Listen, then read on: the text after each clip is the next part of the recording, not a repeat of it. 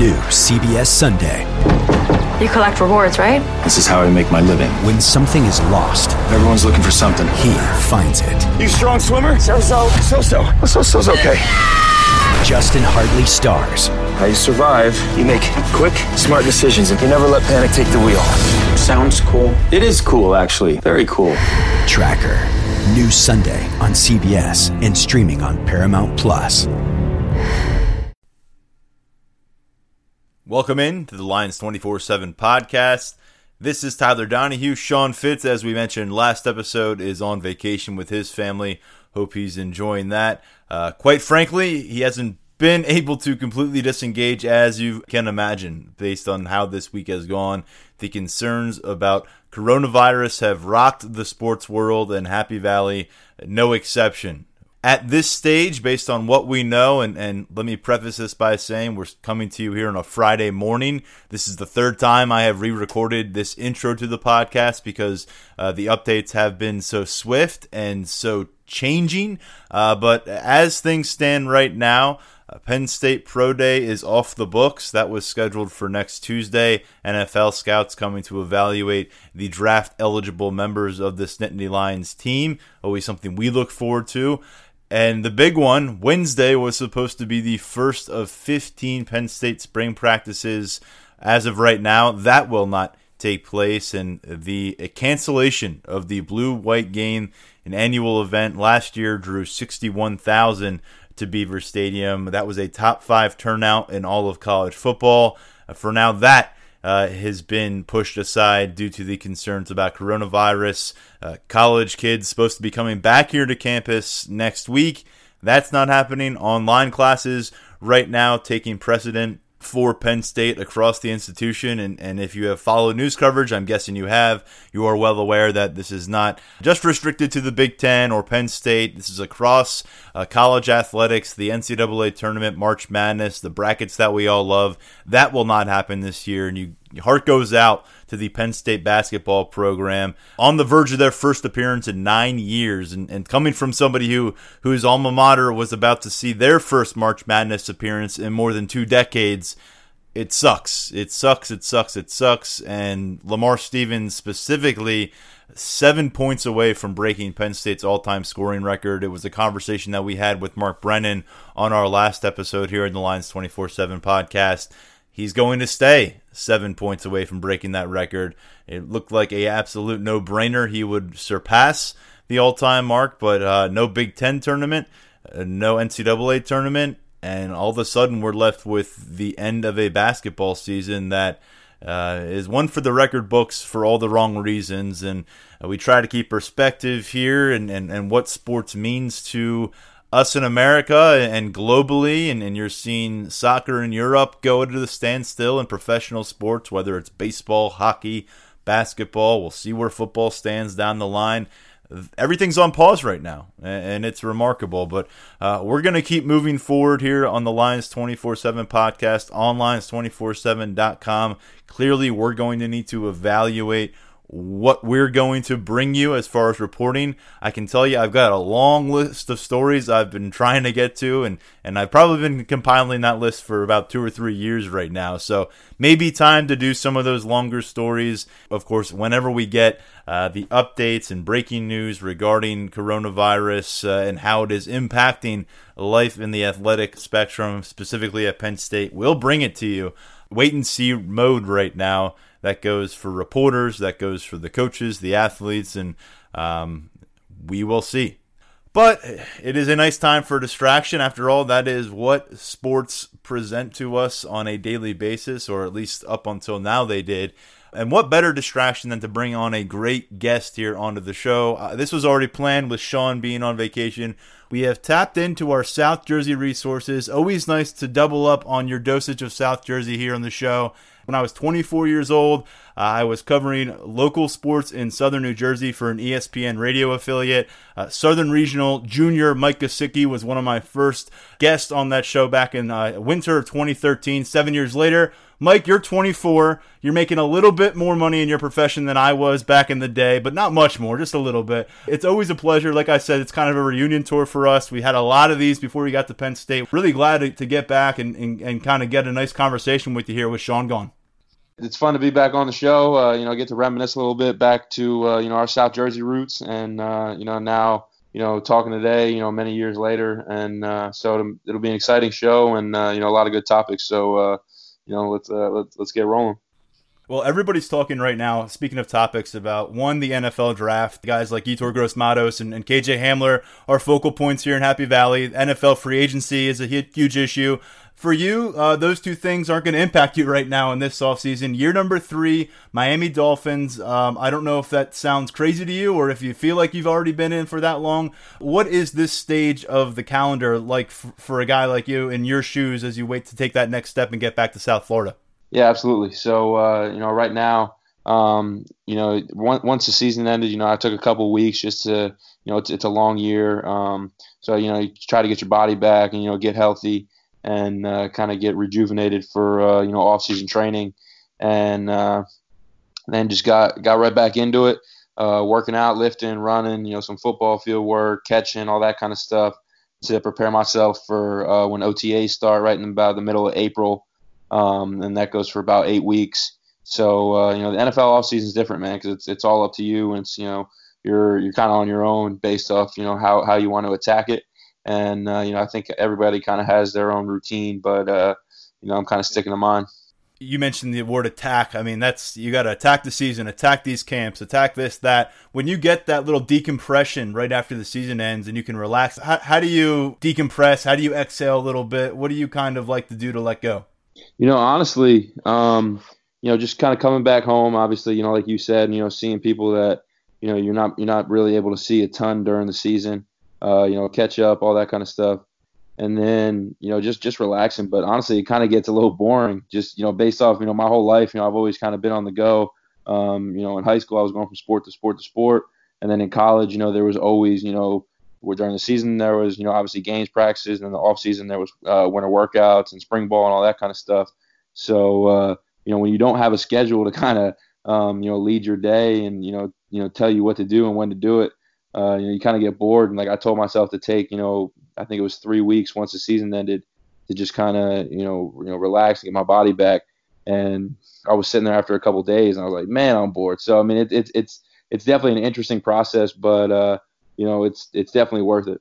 Now, Mike, you got a big year coming ahead for the NFL, but if we could look in the rearview mirror a little bit, you just referenced in high school there was no downtime. You were all-state performer on the basketball court, all-star volleyball player, state championships, uh, and obviously the dunk contest in basketball too at the state level. You won that, and then football. Um, obviously, people know you for football here, and I think people are pretty well acclimated with your history as a multi-sport athlete. But uh, as you get further away from that experience, what stands out to you as you're assess your high school career and and is there a, another sport whether it's basketball or volleyball where you think you could have taken it to a very far level yeah so i mean sports has you know always been you know something that's you know driven my life um and so you know growing up it was always basketball and then you know I got into middle school and picked up football and then got into high school and picked up volleyball um, so I was always doing something. Um, you know, I was either I was on a field or I was in a gym somewhere. You know, at all times and I think you know that's kind of helped you know progress me into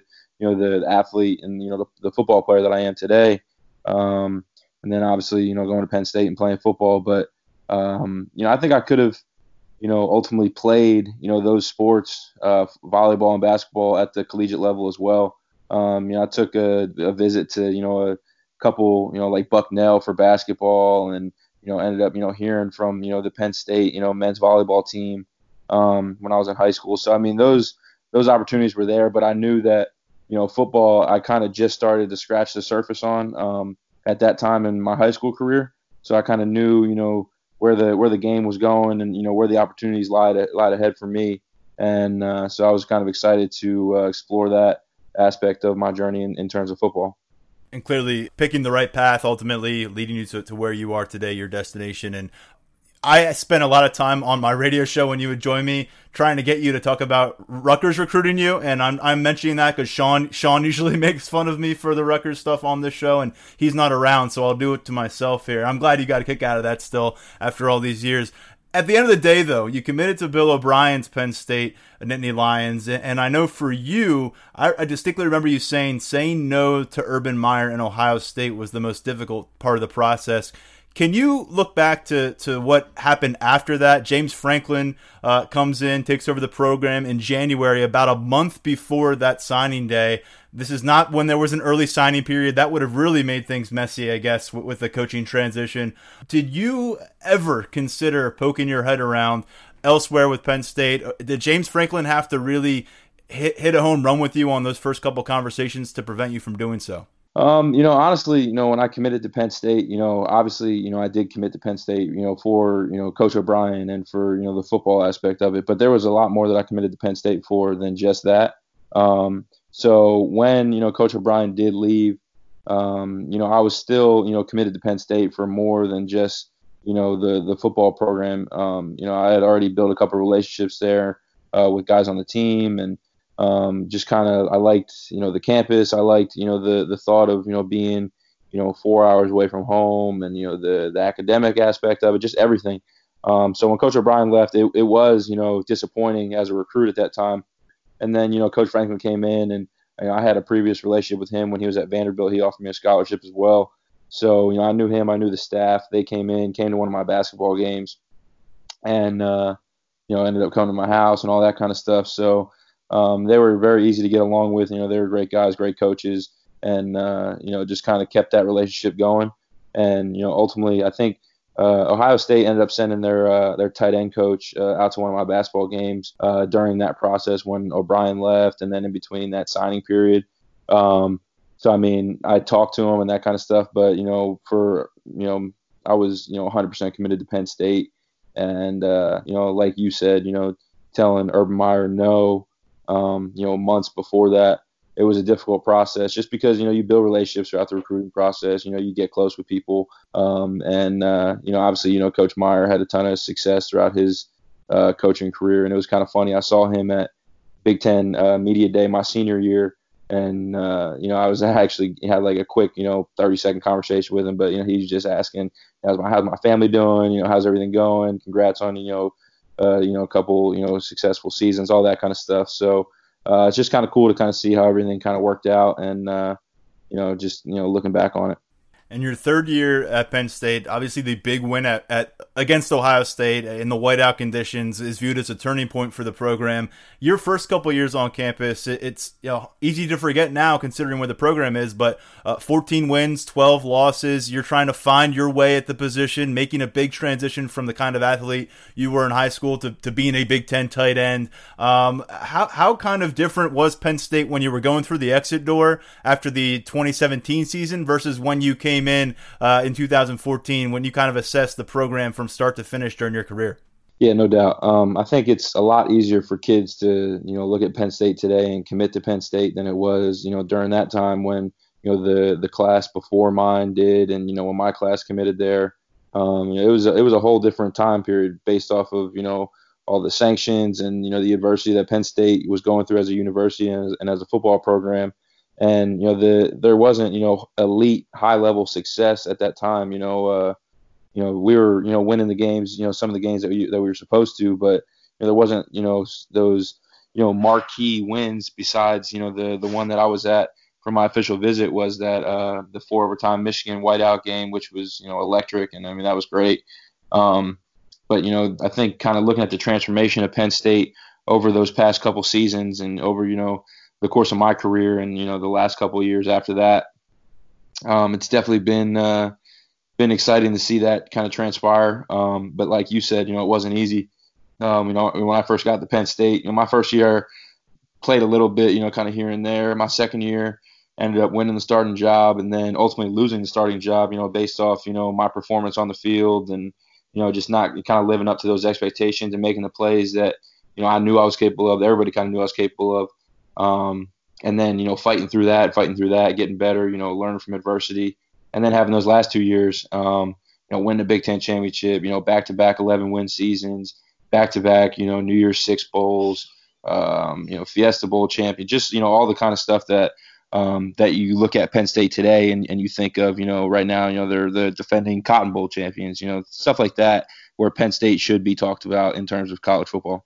You mentioned the adversity you went through, and then where you finished. Uh, you finished on top of the Penn State leaderboard among tight ends uh, for career catches, 129 uh, for career receiving yards, 1481, and for tight end touchdown receptions. But Mike, it's now a tie atop the leaderboard for touchdown catches. Pat Freiermuth got you last year. He didn't waste much time, did he? No, man. They uh, that offense, you know, I think it's you know started in 2016 when Coach Moorhead got there. Um, and I think you kind of saw it, you know, start with you know myself in that tight end position, and now it's you know, um, you know, keeping that same system with uh, you know Coach Rahne for those two years after I left when he uh, became the OC. Um, you know, the the tight end is definitely you know a huge part of that red zone offense, and uh, there's definitely been a lot of success in the past couple years with guys getting in the end zone. I mean, even you know. Um, my senior year, you know, we had, you know, Nick Bowers score a touchdown. We had Tom Panko score a touchdown. Um, and then obviously I had mine. Tommy Stevens would go in at tight end. He would score touchdowns. Um, and then, you know, the last two years, um, you know, Pat's obviously, you know, done a tremendous job and Bowers did a great job.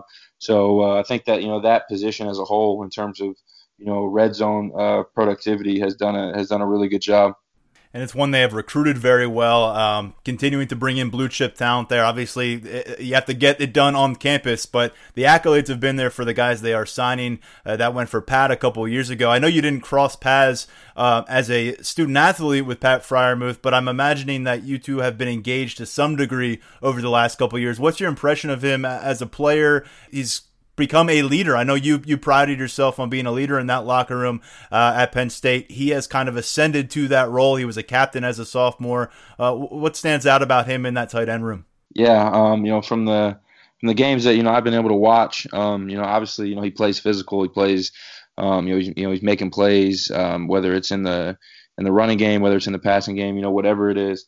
Um, so, you know, obviously, you know, continue to, you know, get better and grow in that in that aspect for him going into year three. But um, you know, everything that I've heard about him, you know, he's a he's a really hard worker. Um, has kind of earned what what he's been able to on uh, that that everybody sees on Saturdays, and uh, you know, super excited for for him and his future. Um, and uh, you know, who who knows, you know, what's going to happen in terms of how how long he stays at Penn State, but uh, for sure is you know um, you know, making his name known uh, in uh, you know Nittany Lion history. Now, Mike, you mentioned when you get a chance to watch Penn State games. How often is that? Are you able to to make time on most Saturdays to do so? Is it a challenge during the season because you've got obviously your obligations going on with the Miami Dolphins? And and what is it like watching them from the outside looking in after being a, such a central figure in the James Franklin era for those four years? Yeah, absolutely. Um, you know, we have um, meetings and stuff on Saturdays, and then you know during the day. So I mean, the the best time for me to catch a Penn State game is probably on like is when they play at noon, because uh, we get done around that time, and then we kind of got to report back around like 6:30 ish. So uh, if they have a late game, it's kind of tough to see the whole thing, but uh, it is you know it, it's it's cool to kind of go back and watch those guys and you know just watch how the program is and uh, you know seeing the success that you know they've been able to you know, last you know the past couple years. So uh, it's been exciting. It's been cool, and uh, you know, it's always you know you're always you know talking trash in the locker room with other guys that went to other Big Ten schools or any other schools that they're playing. Uh, so it's funny, man. It's cool, and uh, it's super uh, you know enjoyable as a you know a Penn State guy when you look across the pros right now, you're obviously a guy on the rise. Saquon Barkley came in uh, red hot and, and, and, is one of the, the more marketable young athletes in America at this point. Chris Godwin put, put on a show last year with the Buccaneers. The, the list goes on and on with the NFL presence. We always hear you when you're on campus, family within the locker room, family when you're, when you're on campus. You're out on your own. You're all pursuing different professional aspirations, endorsement deals, all the other things that are involved in your lives now. But how much does that network stay intact the further you get away from campus? Oh, absolutely, man. Um, you know, all of those guys that you know I played with, and even the guys that I didn't play with, but that were still you know Penn State guys. I mean, when I got to when I got drafted to the Dolphins, you know, Cam Wake was there, and that was a guy that was at Penn State 12 years, 10 years before me, and uh, you know we were still you know being being able to have those conversations about campus, about the program, about you know big wins and all that kind of stuff. So it's cool to kind of see that network and see that brotherhood uh, you know, move on to the next level in the NFL.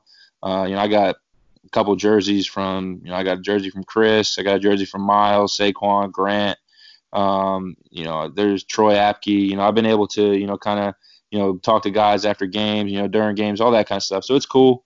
Um, it's definitely, um, you know, a fun experience to be a part of, and definitely, you know, the uh, the best, you know, brotherhood, you know, uh, Penn State guys, you know, going on in the NFL. That's that's definitely a good one to be a part of there's a lot of people right now who who say they knew Saquon back when, but you really did know Saquon when he showed up with his bags packed as a freshman to check in as a student athlete at Penn State, and now here he is, uh, you know, all over the the television with different advertisements. Can you kind of give us some insight into maybe how he changed that culture when we went up, when we talked about the period of transition for Penn State to where it is now? Because something interesting came up just last week. We were in the weight room with Dwight Galt. I, I know you have a lot of respect for, for, for Coach Galt and what he does, but he told us that he still feels like Saquon's presence from two, three years ago now uh, sustains in the running back room, resonates in, in, the way guys handle themselves, conduct themselves. I mean, his name's all over that weightlifting leaderboard still. But is there something to be said about that? That he's left campus a couple years ago, and, and that still seems to be the case.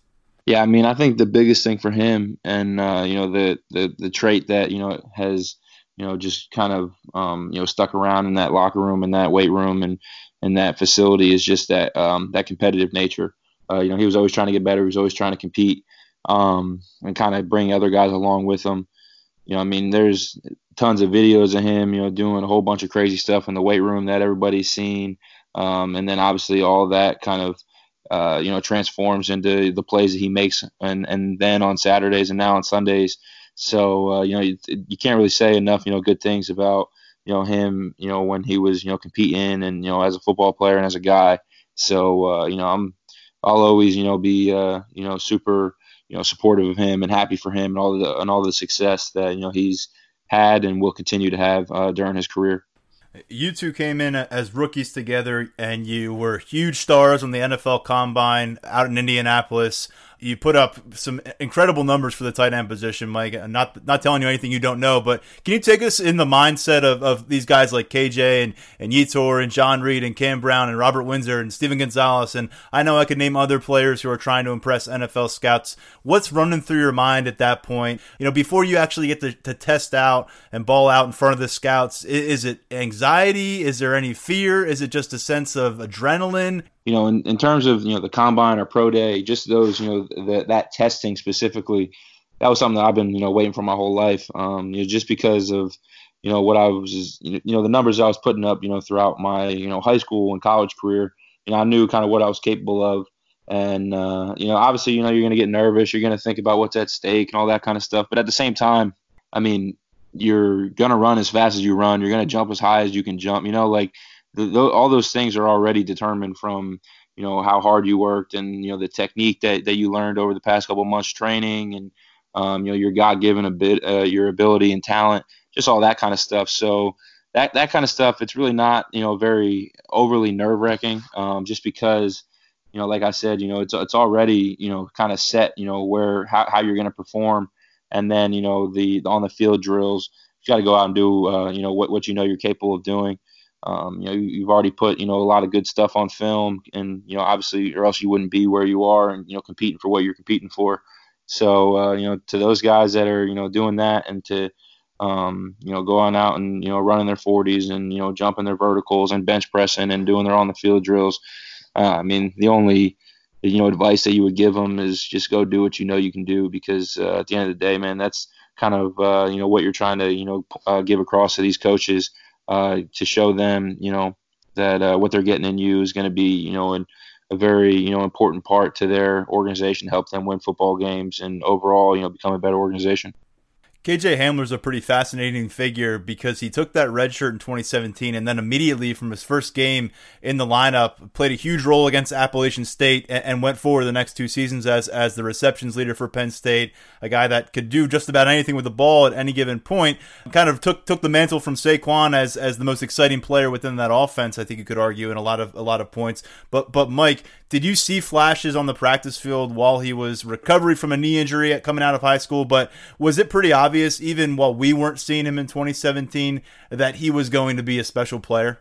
Yeah, absolutely. I think you know you can't you can't teach you know speed and quickness and you know explosiveness like he has. So Um, you know, I wish I could do some of the things that he can do with the ball in his hands. Uh, you know, in terms of making making people miss and outrunning guys, and uh, you know, just kind of making plays with the ball in your hands. So uh, I think that that was kind of something that was evident from the first day he kind of got there and was able to, you know, be 100% healthy and run around and uh, you know go out there and make plays. So uh, I think that that's you know his his biggest trait. Um, you know, you see guys you know making a you know a living off of you know their their explosiveness, their speed, their quickness, and uh, you know how fast they are. And um, so I think that he's kind of a guy that's to you know fit into that trait where you know if you play man-to-man coverage on him, you know you better be uh, you better be ready to get out of your back pedal and uh, and go go run him down because he's he's definitely a guy that'll run right by you all this conversation leading up to the NFL draft next month. Take us into your head. You, you sound like you were a cool customer when it came to the combine testing, but does all that coolness go out the window when you're waiting for your name to be called? You go to bed on, uh, after that first round. Uh, you, you're kind of hoping you're going to have good news at the start of the second. You wait 10 picks and, and the Miami Dolphins take you. How nerve wracking is that entire wait? And then how quickly does it go from that to getting a phone call and saying, let's get to work? We need it down here. It's definitely an exciting and also you know very interesting experience. Um, you know, you've put in so much work and you know so much time and effort and commitment um, to kind of get to that point and something you dream about for so long. And um, you know, but it's once you know that that clock starts, uh, you know, you have no control over where you're going to get drafted. Um, you know, you have no control on when your phone's going to ring or any anything like that. So you just kind of just got to be very calm and patient. Um, you know, obviously, you know, Saquon, you know, he he waited about eight minutes, and then you know his phone rang, you know, and and then you know I was you know I was the next guy from Penn State to you know hear my phone ring, and it wasn't for you know until the, the next day. Uh, you know there was there was buzz where you know I could have you know gotten picked here or there on day one, but you know things happened in the draft, and um, you know I ended up where I ended up, and you know when my phone rang um, and it said Fort Lauderdale, Florida. You know, my family you know, was there, my girlfriend was there, my friends were there. You know, everybody that you know I that I truly you know cared about um, and wanted to share that moment with. Uh, they were all there, so it was it was a really cool experience. It was it was uh, something that you know I'll, I'll remember forever. Um, and I ended up in you know in a great spot with you know a phenomenal organization and uh, has you know been able to you know grow and develop into you know a player that I'm proud to be right now and uh, somebody you know that I'm going to continue to uh, you know strive you know be better and better each and every day for uh, you know next season and many seasons uh, to move forward and there are worse workplaces than South Florida. That's to be sure. Um, now you've undergone, you know, in, in, just a short time, you know, a lot. Uh, you, you saw organizational leadership change at the coaching position. You've seen quarterback changes, and and you've also experienced quite a leap. Uh, year number one for you. Can you talk about what it's like to make that jump? You can be the best of the best in the Big Ten at your position, then you go to the NFL. I have to imagine that's a humbling experience um, as a rookie, and then you really started to find your groove last year. Five touchdowns by the end of it, 570 receiving yards, came on strong. Big touchdown uh, against the New, Eng- New, England Patriots on the road where they don't lose, and, and, and it totally changed the complexion of the playoffs. And uh, you were help, you know, at the center of this resurgence for the Miami Dolphins. Can you sum up these first couple of years, the highs and lows, and, and, and where you're coming out the other end for, for year three?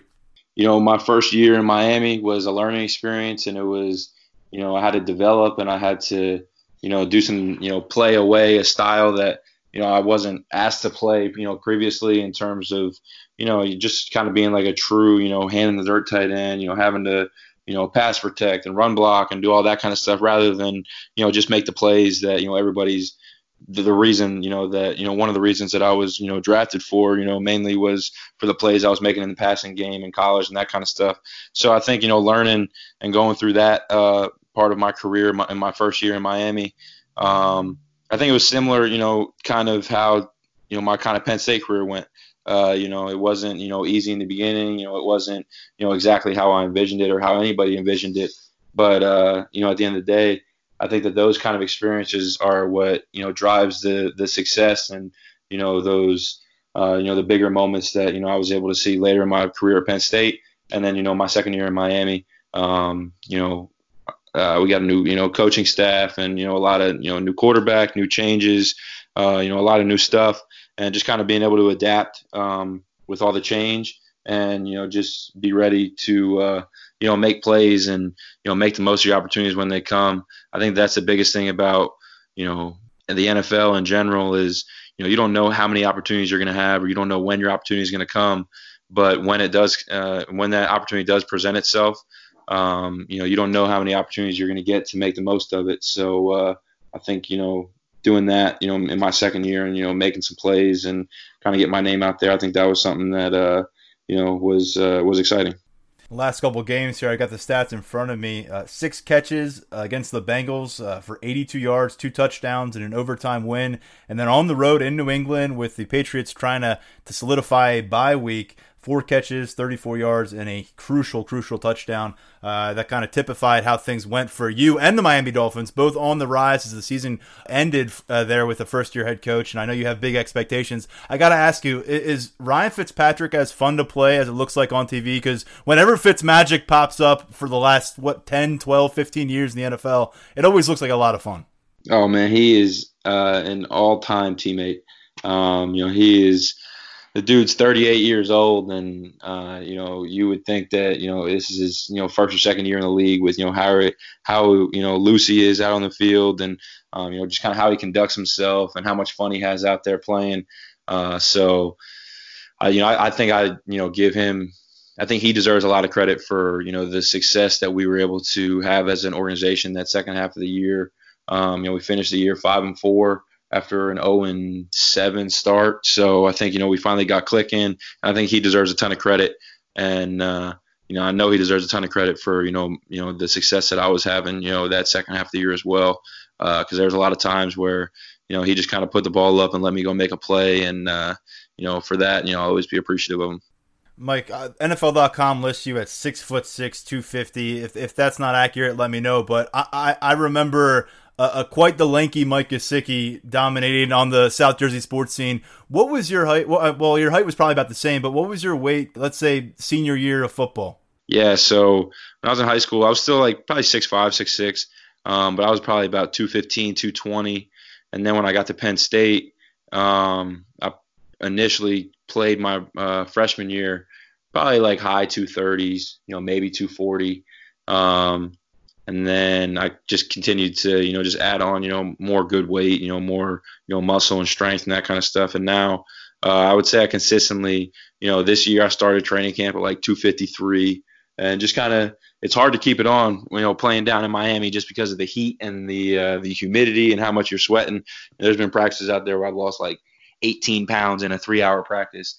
You come back in, you you drink about six waters and a, and a you know a couple Pedialytes, and then you're all back and ready ready to go back at it the next day. Wow. Just a few more minutes here with you, Mike, and appreciate all this time that, that you've given us here on the Lions 24 7 podcast. Looking back at yourself as a high schooler, now that you know a lot more about the game, how players progress, what is the scouting report on Southern Regional tight end who doesn't really play tight end yet, Mike Gesicki?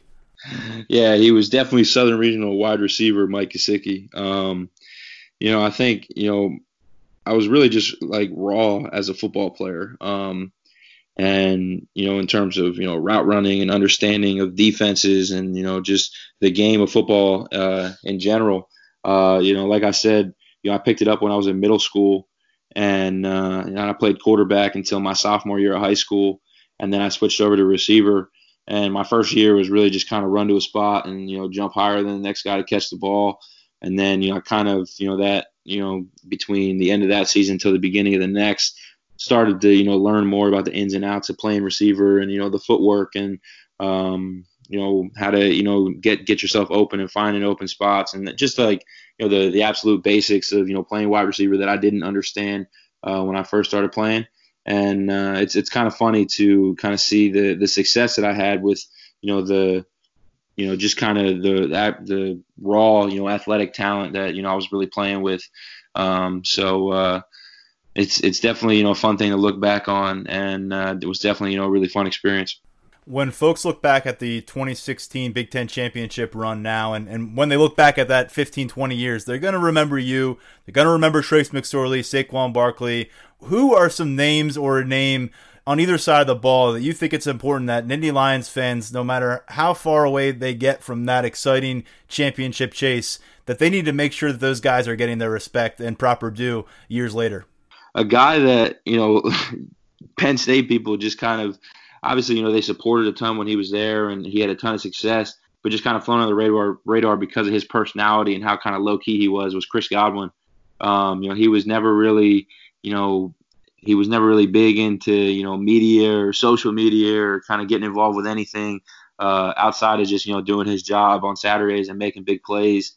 Um, you know, so I think he was a, a, you know obviously you know was a huge part of that team and you know that Big Ten championship run and I remember we played Michigan State, and uh, he had you know two really long touchdowns that kind of pushed us over the edge. Um, you know, I think a lot of people forget about the Minnesota game the week before or two weeks before we beat Ohio State uh, that we won in overtime, and you know Tyler Davis kicked us into overtime on the last second field goal. So I mean, there's just so many names. You know, obviously, you know Saeed with his you know Big Ten championship game, you know two touchdowns. Uh, there's so many names, and you know the list kind of goes on and on and on about uh, you know that team and you know the the resiliency and you know how much talent was really on that team. I asked you about your Dolphins quarterback for, from last year. I guess I, I, have to ask you about your Penn State quarterback because he, you talk about breaking records. He broke a ton of them by the time he was done in Happy Valley. He showed a lot of uh, a lot of determination the year after you left, dealing with an injury during the second half of the season. Trace McSorley, you mentioned ultimate teammate with Ryan Fitzpatrick. We're still waiting to see if Trace gets an opportunity in the NFL. It's not easy that he ends up playing behind the NFL MVP in year one, but in your opinion, what kind of a difference did he make in, in Penn State's trajectory as a program with what he did at that position? I think it was a kind of the, perfect storm for for Trace. You know, um, you know, Coach Moorhead comes in, and it's now you know Trace's Trace's job to uh, to win. And with that system, and you know how we kind of ran that offense with all the RPOs and the quarterback runs and the deep balls, um, it fit in perfectly for the way that he plays. And uh, you know, Trace is just so gritty, so tough. Um, and I think the thing that people always talk about is just you know his ability to win. And uh, went all the way back to high school and then into college.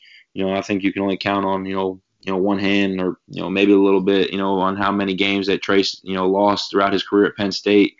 Uh, so you know I know in you know the the two years that I was there, I think it was you know I think we lost three games my my uh, junior year and then to my uh, senior my senior year. So I mean that he was you know super successful. Um, and a guy that kind of proved a lot of people wrong, you know, based off of the stereotypes of quarterbacks and, you know, how a quarterback should look in terms of, you know, height and size and all that kind of stuff.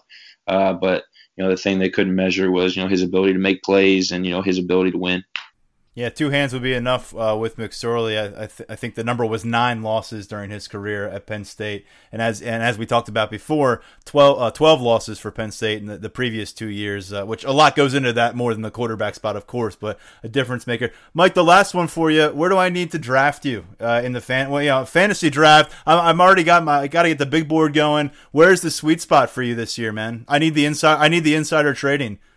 You know, a lot of so many. You know, you'll be go, walking out to the field, and you know, I'll, I'll, hear fans like yell at me, "Mike, I got you on fantasy today." Like, need and it's just it's it's so funny to kind of hear people you know talk about that and uh, you know the, the their fantasy leagues and you know how everything works and you know scoring points and you know if you got a good game, people are you know tweeting at you, letting you know that you know you won them your game. Then you know if you didn't if you had two catches and you know it wasn't enough for them then they're letting you know that you're the reason they lost and it's it's so it's so funny and it's it's definitely you know a very you know interactive you know part of the game in terms of fans you know kind of getting involved with the players and you know fantasy and all that kind of stuff um, so hopefully hopefully I can continue to uh, you know project upwards for uh, for anybody that's owning me in fantasy next year so I can get them a couple points Yeah, Mike was a sleeper last year, but I don't know. I think people woke up as the season went on. You're going to have to invest a, a, pick in him a little bit earlier when the time comes.